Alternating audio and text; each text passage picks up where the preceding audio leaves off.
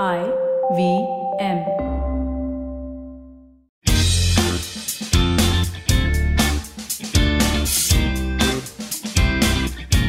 Isn't this the season to be jolly? Well, Indian dwellers would agree. So while everyone around the world is in the Christmas spirit, Indians are having a ball at weddings. You know you have one lined up this weekend. Of course, it's the wedding season. And if it wasn't already evident, just open your Instagram right now and you will see the numerous wedding photos and videos. India's social media feeds during the last month alone displays a swarm of marriages. According to reports, after the government basically lifted lockdown regulations, an estimated 2.5 million weddings have taken place since mid-November. Just in case there's another lockdown, people want to get married, right? So while it's a dramatic reversal for Indian dwellers who were basically hit by the pandemic for over two years, and India is the world's second largest gold consumer. And this year, according to Metals Focus, India's gold imports have reached 900 tons, the most in six years thanks to the bustling wedding and festival season. Now, as per the World Gold Council, it basically estimates that this is up from around 350 tons last year. A surge in the market confidence and a drop in gold prices from last year's highs are expected to boost demand even further. For the next few minutes, you're going to know a little more than you did yesterday from the world of technology, business, policy, and anything that gives you goosebumps. I am Priyanka Ganwani, and here is the main story for December 17, 2021. So just while we're on the topic of celebration, Vodafone Idea 2 has a reason to celebrate. Now, from what looked like the end of the road a few months ago, the company appears to be on its way to recovery. And Vodafone Idea's stock has basically risen by more than 50% in the last month.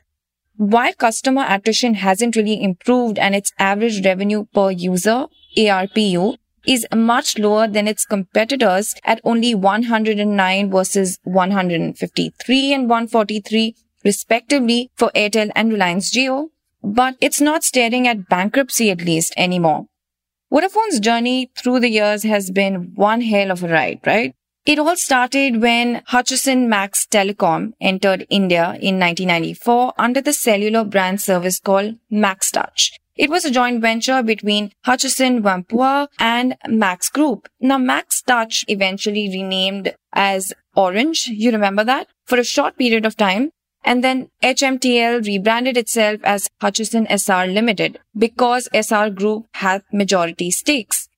This renaming also gave birth to Hutchison, Back then, it was one of India's largest mobile networks. Remember the tagline, wherever you go, our network follows? Followed by a little boy and a pug, right? Yeah, that's what I'm talking about. Now, yes, that was Hutch, the good old days.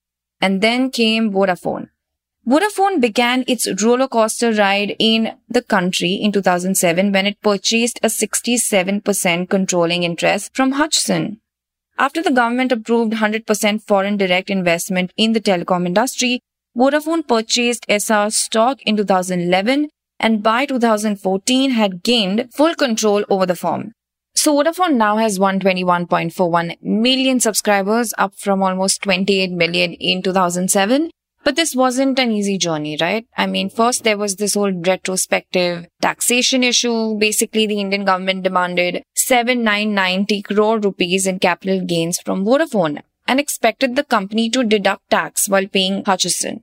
Now, Vodafone challenged the government and the Supreme Court in 2012 and basically declared that the Vodafone Group's understanding of the Income Tax Act of 1961 was in fact accurate and it was not entitled to pay any taxes. But unfortunately, the win didn't last too long. And because of the government's amended Finance Act, Vodafone basically was bound to pay the taxes. Then Vodafone was caught in a lengthy dispute with Essar and Essar even attempted to reverse its merger, which was contested in the court by Vodafone. However, now Essar lost the case and was compelled to pay $5.46 billion as a result. And after several ups and downs, in 2017, there was a mega merger with Vodafone and Idea. And this merger resulted in the formation of India's largest telecom company. Now, as time passed, right, things began to crumble. So the company was on the verge of bankruptcy. And in the last two years, Vodafone has almost lost 64 million clients. Yes, let that number sink in. Now the government threw it a lifeline, right? Uh, A four year moratorium on airwave payments, an amendment to tax laws that settled its liability. The company's stock revived and it plans to invest $2 billion on network infrastructure and service. So the increase in investment might help the operator catch up to Airtel and Reliance Jio. So Vodafone also increased its tariff by 25%, which would basically beef up its revenues. Now, the worst seems to be over for one of the early birds of India's telecom revolution. That's quite a story, isn't it? You can catch this podcast daily on Spotify, Apple, Google Podcasts, or wherever you get your podcasts from. We are the signal.co on Instagram, LinkedIn, and Twitter. You can catch us on the other side of the weekend. Meanwhile, stay tuned.